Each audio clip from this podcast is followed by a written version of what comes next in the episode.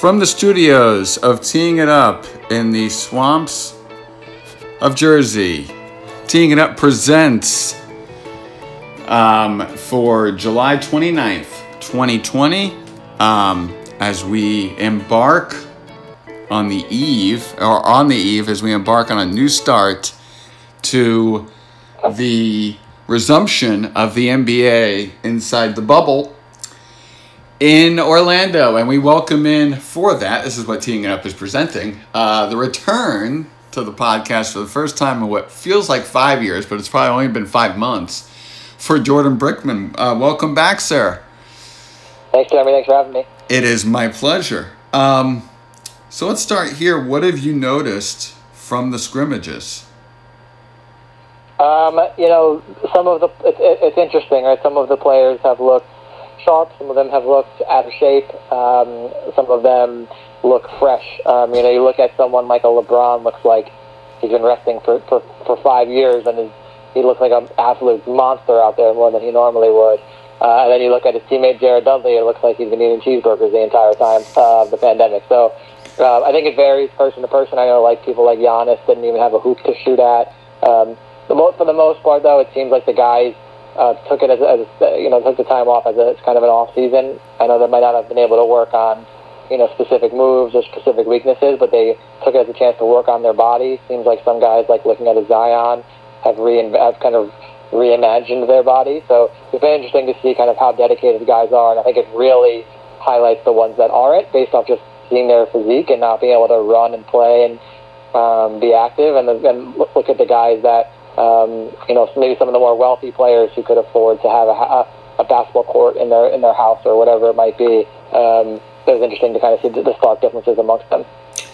What about the atmosphere? So often uh, in the NCAA tournament, um, when they move into these football stadiums, the sight lines and, and, and the depth perception, and being able to have a target to shoot at, um, it's a it, it's an it, sometimes it takes some adjustment. And what they've essentially done from what i can tell in these three um, wide world of sports arenas is behind the hoops are either video screens or some type of covering to obscure as much as possible for television the fact that there are seats there for what is normally a gym.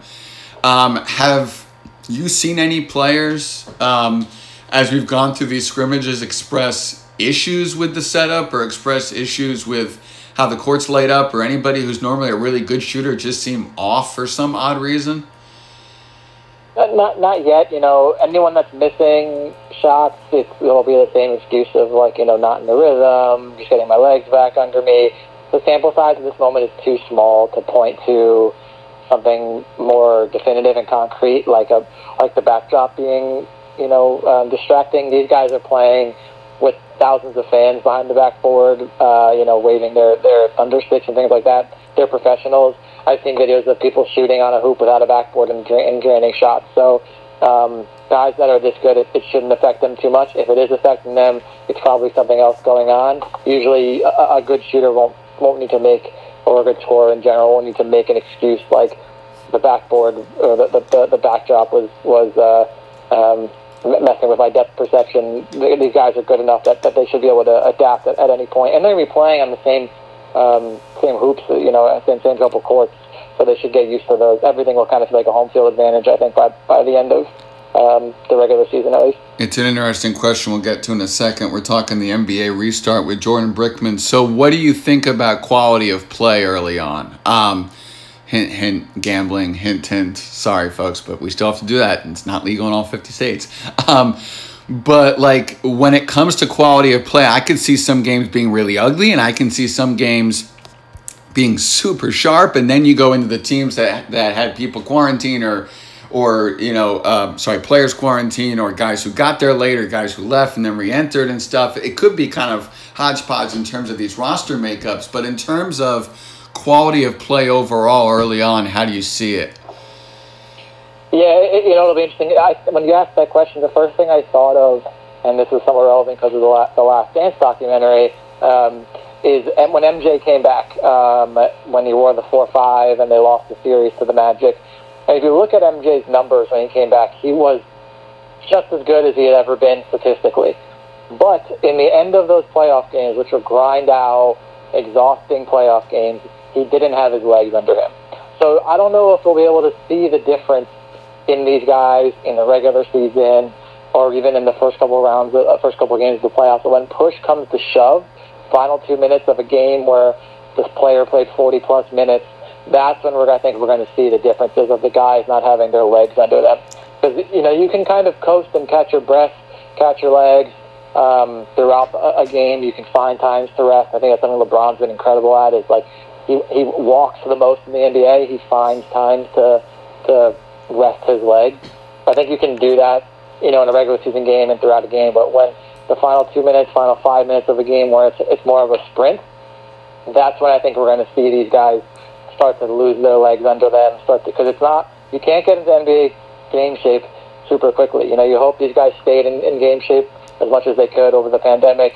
They're going to have four or five weeks um, before the regular season starts. You know, tomorrow, but it, it, it takes it takes a while to really be in that great game shape. That's why you sometimes you see players hit their stride mid-season, or someone's a second half player. You know, because it takes a while to get those legs under you. Um, so I think that that's what I'll be keeping an eye on. It's not the first 43 minutes or so of the game. It's the last two to five minutes of the game where I think we're going to see some of the guys be a little more tired. And I think to that end, when you talk about the guys who have gone through physique changes, we're going to find out if that was um, for show and tell or if that was for real for the same reason. Like, you know, is your cardio there too? Is your endurance and stamina there besides just, you know, having put on some muscle? Exactly. We'll see. We'll see um, if it's if it's just your beach muscles or uh, if it actually has has some value for you. I like that phrase, beach muscles. Yeah, yeah, yeah. That's your that's your biceps and your and your chest. You know, the core is really what the, the valuable strength is. Yeah, I'm going to use that phrase again. Thank you. Uh, I, I, I have gained a a, a new uh, uh, piece for my vernacular going forward. Um, there you go. you know, and we're talking to uh, Jordan Brickman here about the NBA's return uh, starting tomorrow. We've we've had this amazing run of no tests, and if we are able to keep this going and be able to go for a while, we're going to be able, I think, to really get some interesting momentum and some interesting insights on a bunch of different things and a bunch of different uh, topics. The the first of which is if we have an in season mid season tournament, you are going to create a break of sorts. Now it won't be four months, but it's going to be a break of sorts, and that's going to create opportunities for guys to get some rest, come back from injury, not you know take care of themselves right over a break, and then on the opposite end, Adam Silver wants to play in tournament, and, and that's an idea that's been floated so many times, we, and, and we could get a glimpse of that here as well. So as we now look into coming off this four month break, you look at someone like the Lakers who um, lose Avery Bradley because he chose to opt out and not participate, and then you've got guys coming back from injuries. So as you look at um, the coming back part from this, um, who benefited the most and who got hurt the most in your mind?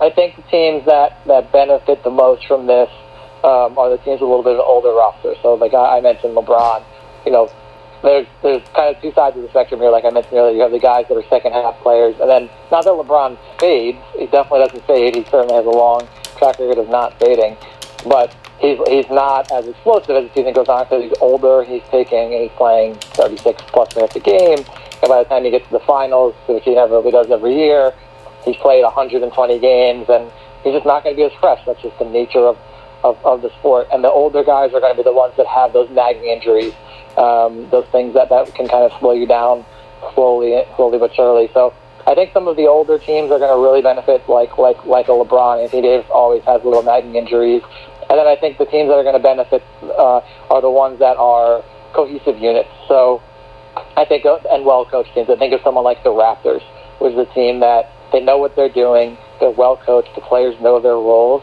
They're going to go in there, and it doesn't matter if they're they're as 100% sharp as they were when the season ended.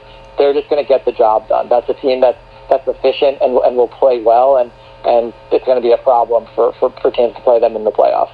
I think of teams like that that are that are going to benefit from it. And I also, you know, look at what's going on with Ben Simmons right now. He's certainly getting a lot of hype for his remade jump shot. If he was able to finally get some confidence to even just hoist up some shots, even if he's not hitting at a high percentage, that's going to change the entire game for the Sixers. So if there's guys out there that could that were able to improve on a major flaw mid-season, that's going to be that's going to be really interesting to see how, how that factors in um, as we as we as we enter the, the regular end of the regular season and the playoffs here. And then, who do you think got hurt by this? If if anybody sticks out as as as a team that uh, was that had this break come at the wrong time, and then for whatever reason, whether it's a new injury or whether it's um, you know players opting not to return, are are going to come out on on the bottom of this. Yeah, I, I think you know the teams that that it's hard to say now that they were that they're hurt without seeing how they play, but some teams that were hot and clicking at the right time, right as the season was peaking. It, it, it's a shame that those guys now have to kind of restart and try to peak, re, essentially re-peak again. Um, so, so, so, so that's that. So that I think of like the Celtics. We're talking about how they were like just getting, starting to click, and just, things were just starting to get together for them. And then the season, the season is put on pause. Now they got to kind of restart and try to regain that magic. You know, I think someone like the Bucks are, you know, who are a championship contender and very well could win the championship. They were they were fresh. They were looking really good. They were looking like the class of the East. And now all of a sudden, these other teams can kind of take a step back and kind of, you know, reshift their focus. Can can can kind of de- de- develop specifically to try to take out the the, the excuse me the Bucks. Um, I, I think a, a team like the Bucks had a chance to kind of just run roughshod over the East, and now you know, I'm definitely a little hyped on the Sixers with, with the Ben Simmons changes, moving him to the four. I'm curious to see what that does um, for that team. So I think the Bucks had an advantage there of like we're better than everyone else. We're the class of the East, and we're going to run through everybody. But now, you know, restarting things it's just a bit of a wild card. You don't really know how everyone's going to react, especially talking about how Giannis and, and I think Khris Middleton, you those guys had, had basketball hoops to play on. So we're going to see. Again, it's not going to be in the first 40 or so minutes of the game. It's those last couple minutes when you need a bucket. You know, will, the, will their legs be under them? Will they be able to hit the jump shot that, that they need to hit? So I actually think a team like the Bucks, who has been now they have that cohesive unit, which I referenced for for the Raptors, and and you know they have a great coach, but they're they're the top of the heap, and they really need to get take that one less step, one next step, which they weren't able to do last year. I think it'll be interesting to see um, if they can maintain that dominance uh, through the regular season here, and then the playoffs. And just to piggyback on something you said earlier about teams that that were getting hot out west, the Pelicans were on a two-game winning streak, five of five over their last ten, and the Sacramento Kings were seven and three over their last ten games, and all those teams are within three and a half of Memphis. So, you know, those teams got their momentum halted, and we'll see how that translates uh, down in Orlando. Uh, by the way, I think we're both in agreement. The Magic have absolutely, positively no home court advantage here. yeah, I, I, would agree. I, it's kind of, like home court for everyone because they're going to be used to the. They're not going from. They're not going far away. Um, they're going to be used to the courts, used to the hoops, so it shouldn't be shouldn't be issue. Although the Magic did benefit by getting Jonathan Isaac back. Isaac back, who's one of my favorite players um, under the radar players in the NBA right now. One of the best defenders, if not the best defender in the sport, with a, a developing offensive game. He was out for the rest of the season, and now he's back. He had a great um, preseason game the other night, so that, that's that's a nice that's a nice bump for them to have him, even if they don't go anywhere, which they likely won't. Just to have him healthy and getting reps as they as they eventually head into the offseason in a few weeks. Absolutely. Um, let's move away from this and then we'll come back to it. Uh, Knicks and Tom Thibodeau, you were not happy with the hire. Tell the folks out there, Jordan Brickman on teeing it up, why you were not happy with the hire. Well, he, he wasn't my first choice. Um, my first choice was Kenny Atkinson.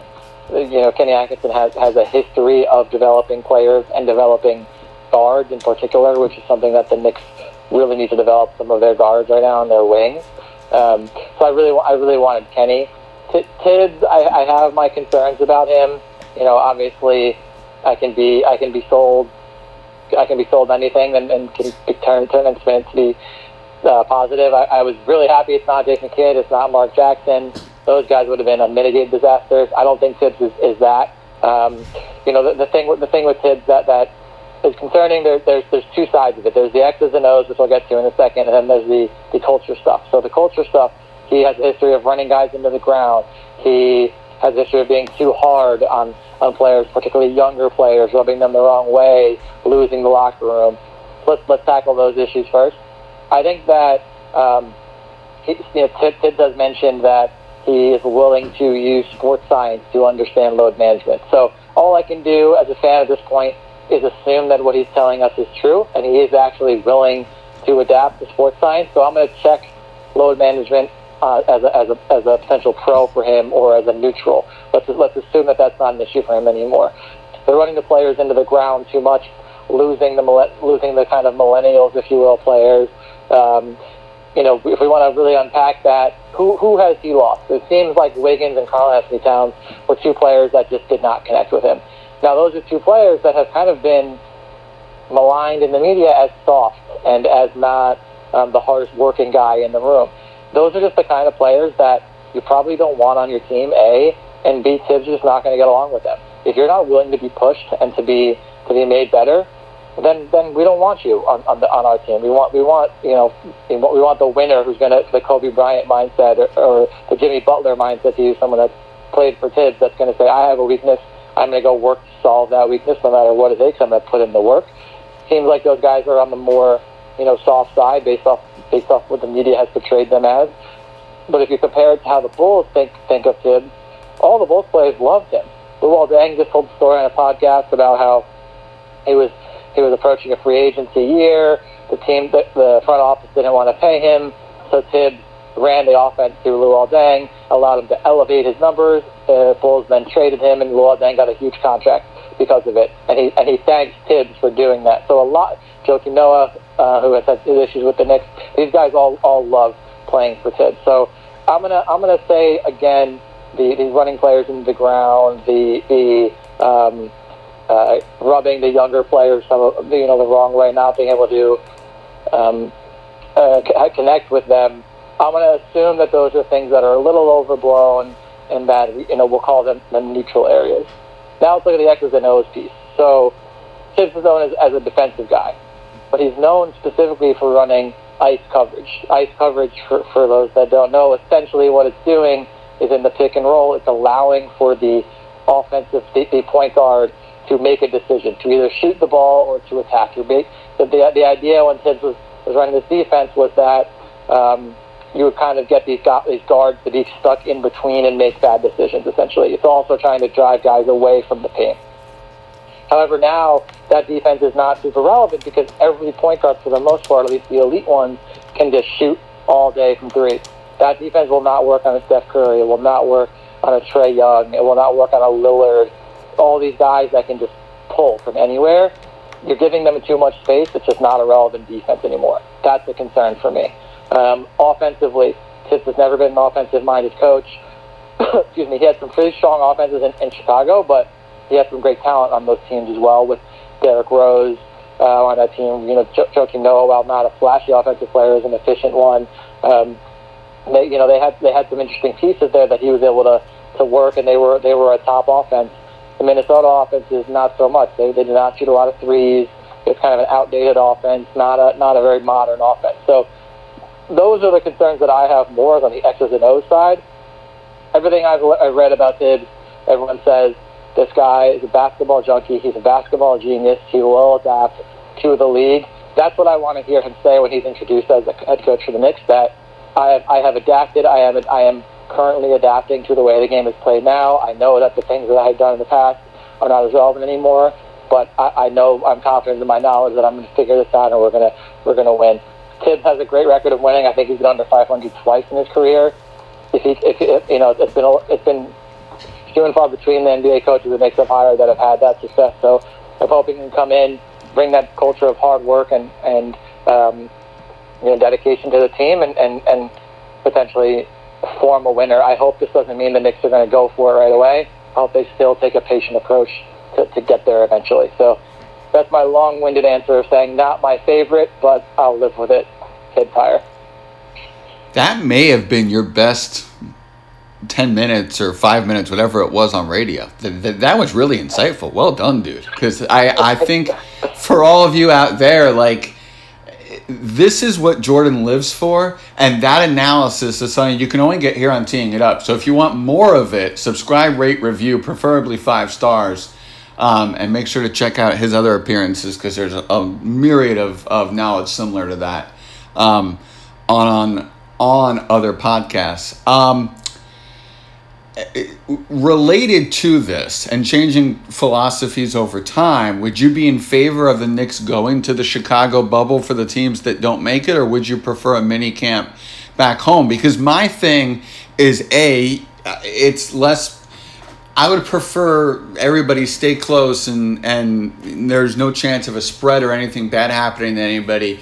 But B, you're not going to get Steph Curry and Klay Thompson going into that bubble. You may not even get Trae Young going into that bubble. So I don't know what opponents you would be able to get and learn off of and be able to work with for the guys you would want to see develop. So I say just stay internal. What's your uh, uh, what's your take on that? Well, first say I definitely want something to happen. I'm, I'm very. It seems like something will happen, I, and I'm glad that they seem to be going in a direction that a delete eight or whatever you want to call it um, will be getting some work because it is too long for these guys to sit out, especially if the next season doesn't start until December. So, very happy something is happening. Um, I, you know, the bubble concept, at least to this point, seems to be working. They have zero cases. They have maintained zero cases now for uh, a couple of weeks compared to what baseball is doing. There's, they have many more than zero cases. So I think the bubble going to a bubble is safe, in my opinion, if they handle it in the same way. So I have no problem with them going to a Chicago bubble if that's what they go for. Um, and if, if there's no Trae or there's no superstars there, I don't really care. I want my I would I would want these guys to go play summer league against you know kind of the, the fringe NBA guys of the league. I just want them to get reps. If if if playing against uh, role players helps Frank Ntilikina become more aggressive and more confident, then I want him to play against role players if if, if, if that's what the, if that's what the best option is for these guys to be competitive and to um, get some work in and stay as sharp as they can in an off season, that's what I want to happen. I also think these again these guys are competitors, so they're gonna they, they need to let this energy out that they have. They're, they they're going to be going nine months or so without competing against other people. They, really need to, to I think have an outlet for that. So I also think it'd be really important to have Thibs come and establish some some presence with the team. Like put in some put in some structure offensively, defensively. Let him teach his principles, th- things that he that he wants to establish in the team, build a culture. You can't do that in a mini camp with just your team. I mean, actually, you can't. It's not as effective as it would be if you're playing against other teams. And if you start playing against other teams, who cares if it's just role players and we have a whole team out there? If we're winning, that's going to start establish some level of trust with Thibs early on. Um, and so there's a lot of value, I think, in playing against other teams, having a camp like that. Um, hopefully they'll do it kind of like a summer league style, where maybe there's an MVP, and there's a playoff, things like that. Maybe a 14 playoff or something. But um, I, I think it'd be I think it'd be a smart way to handle things, and, and I would something I would love to watch. Love to watch my, my Knicks play for a couple games in the middle of summer. Jordan Brickman here on teeing it up. Um, speaking of MLB and COVID cases, we're now up to 18 people in the Marlins traveling party um, having some kind of case, and that's over half now, the uh, traveling party having been diagnosed. Um, a, do you think we're going to finish this season? Um, I'm going to say yes because it seems like nothing's going to stop them at this point. The thing is that, you know, they can move things around. They can extend the season a little bit. There's the off days they can use. I think it's interesting that the Marlins are the team that has has gotten this this outbreak because they are not a contender. You know, the, even in the best case scenario, the Marlins probably aren't making the playoffs, even a 16 team playoff, especially in, the, in that stacked NL East. So uh, it'll be it'll be interesting to see if this happens with a a team that's a little more um, talented, I guess, if you want to call them that. You know, what if the if this happened to the Yankees? What if this happened to maybe the Phillies or one of these other teams or the Dodgers? Then then what happens? Manfred has said they're considering they'll consider cancel the season if a team is deemed um, essentially non-competitive.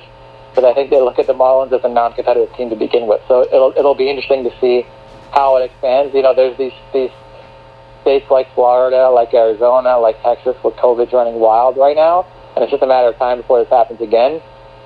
I, I do wonder if they not they, they're not going to do a bubble, but I wonder if they can do like an inverted bubble, maybe. Um, you know, New. I know Cuomo has said, you know, come play in New York. Think about all the fields in New York where they can play. You have Staten Island Yankees, Brooklyn Cyclones. There's there's Hudson Valley Renegades. There's there's so many different stadiums and ballparks that they can use just in this area um, that can host a lot of teams. So it, it'd be an interesting interesting to see if they can move that quickly for some of the teams. The Marlins can come play in New York easily. They all their that make it less travel for basically all of their games. All of their teams are playing are in the Northeast, except for Atlanta um, and Tampa, obviously. So um, it'd be interesting to see if they adapt that quickly because Florida is a danger zone right now. Texas and, and Arizona, these other places are they're all very very dangerous to just be there. So it'll be interesting to see how they adapt. But I do think they're going to finish the season, even if it is a very very bizarre one. It really is, and uh, looks like the Canadian government was. Uh making the right choice when they said, "Nope, we don't want you guys coming up here uh, to uh, Toronto right now." Um, the Mets. Um, it, uh, uh, quickly here, it seems like you just needed to get away from Atlanta and get to a horrible pitching team in Boston, and things would change as you've scored seven and eight runs um, the last two nights after scoring four in, in, in the combined first three games. Um, what's your feeling on this team a week in? Yeah, you know, the first three games, it, it was. I was saying to people I was watching it, I was like, these guys aren't even hitting the ball in the air. It was like lazy ground ball, or you know, maybe a lazy fly ball over and over again. I was like, they just don't look right. And the Braves pitching's good, but it's not. You know, they're not facing Gerrit Cole every night or, or um, you know, these, these stud pitchers. They, they face a couple of good pitchers, but nothing crazy. I think for, for me, obviously facing a team that has pitchers like the Red Sox, which is amongst the worst staff I've ever seen. There's so many guys, and I know a lot of baseball players from playing fantasy and just being a fan of the sport. I don't know any of these guys are throwing out there. I've never even yes. heard of most of them. Um, so that's a nice little an, an, you know antidote that'll that'll fix any offense probably throughout the season. But it's also just getting reps. You know, the Mets played two exhibition games and then a bunch of uh, inter squad games. And kind of that just kind of goes back a little bit to what I just said with the Knicks. Like you're not going to have the same experience until you're playing against other teams, and then you got to get into a rhythm playing into against those other teams, and really kind of get your get your um, you know in basketball your legs under you, or in baseball your your rhythm, and um, working on different things. Like right now, Pete Alonso and Cespedes and some of these other guys have really struggled, and it's because they're still, I think, adjusting to, to what uh, an inverted camp and and not playing 30 spring training games before starting the regular season. So. Um, I, I, I think that, that the, the offense is they're playing the Braves again this weekend, and I'm curious to see how different the offense looks when, when they face them for a second time because that offense has potential to be a top one, two, or three in the, in the National League. It's it's deep one through nine. They have depth on the bench. I'm excited to see how how much they can continue this, especially once they leave Boston and start to face some of the better pitching staffs in, in baseball. And to bring this back full circle, um, Cespedes has to get his baseball legs under him. He hasn't played this many games in a row in a while. So it's been, what, three years since he played anything uh, consistently like this? So uh, he has to get his sea legs. That's right, yeah. I mean, he played in 2018, but it's only for less than half the season. So um, he, de- he definitely does. But, you know, he's not playing the field, so he's also got to adjust to being a DH. That's a whole different experience. Right? Yeah, it's true. Um, so, so yeah, that's it's def- that's something that a full spring training, you know, could have helped him get a little more used to. But you know, these guys are pros, no excuses. Got to get the job done. So hopefully they can. Hopefully they can do that. I know you want Jordan's um, pick for who will win the NBA Finals, but you're gonna have to wait because Jordan has something to tell all of you about something you should not wait to do. Go ahead, Jordan. Uh, I think you're referring to, to music, um, to, to uh, the artist that I work with, hip hop artist I work with named Praise, who's been on the show, been, been on Seeing Up uh, maybe twice now to, to talk to Jeremy. Um, he put out a new song called called Wait, which is what uh, Jeremy was alluding to there. Available on all Spotify platforms. Again, his name is Praise. The song is called Wait, all spelled normally. Um, Spotify, Apple Music, uh, Tidal, YouTube Music, whatever you use, it's, it's out there. Check it out.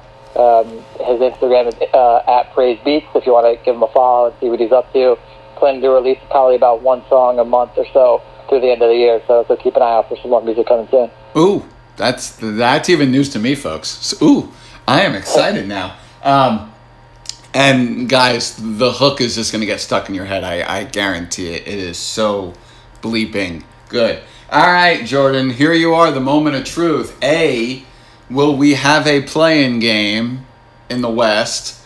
And B, who's in the NBA Finals and who wins it? Uh, definitely play-in game that will 100% happen in the West for sure. Um, I, I, I'm going to predict the play-in game will be Grizzlies and Pelicans, and I hope the Pel- I love both those teams, but I'm going to predict the Pelicans will will, will eke down one out. Um, and then the finals, I'm going to go with the, the Lakers, obviously, and the Sixers. I'm going to I'm gonna, Sixers is who I picked out of the East beginning of this year. Uh, I placed a bet on them. I had Sixers Warriors that uh, that didn't work out so much, but um, the six, I'm gonna I'm gonna ride with the Sixers to, to win the East. Interesting. All because of Ben Simmons' uh, new shot? Well, you know, I think on paper they might be the most talented team. They've had that their kind of their chemistry issues throughout the year. It seems like they either just don't like each other, or you know, Ben Simmons and, and Embiid are kind of square pegs in, in round holes to get together. But if they're going to reimagine um, their floor spacing and the roles on the offense, they have the talent to, to beat these teams. I think they're a bad matchup for the Bucks because because they're so big in the paint, specifically Embiid can really put quite the, quite a big body on on Giannis. So um, they, they've beaten the Bucks this year when they play them. So if they can match up, I think they can take out the Bucks. And then no one else really scares me. You know, you look at if they play someone like the Celtics, Embiid should feast against those bigs. Um, you know, the Rap- the Raptors are, are definitely scary uh, just because they're so well coached and they play so well together. But talent wise, they're not the same level as someone like the Sixers. So you know that that's kind of that's kind of who I'm gonna, I'm going to ride with. I, I think Bucks is the easy answer. They they have been- have played the best this year. They were the best last year. Um, but but I'm going to ride with the with the Sixers to, to win the East this year and lose to the Lakers in the finals. I'm going to clip this in, audio. uh, in six games. I'm going to clip this audio and uh, we'll see how it plays out. That is a bold pick. Um, and I like it. You're kind of living out there. Um, There you go. I I like the move. Jordan Brickman, thank you as always for coming on Teeing It Up with Jeremy Schilling. Thanks, Jeremy. You got it, and thank you all for listening to this edition of Teeing It Up with Jeremy Schilling.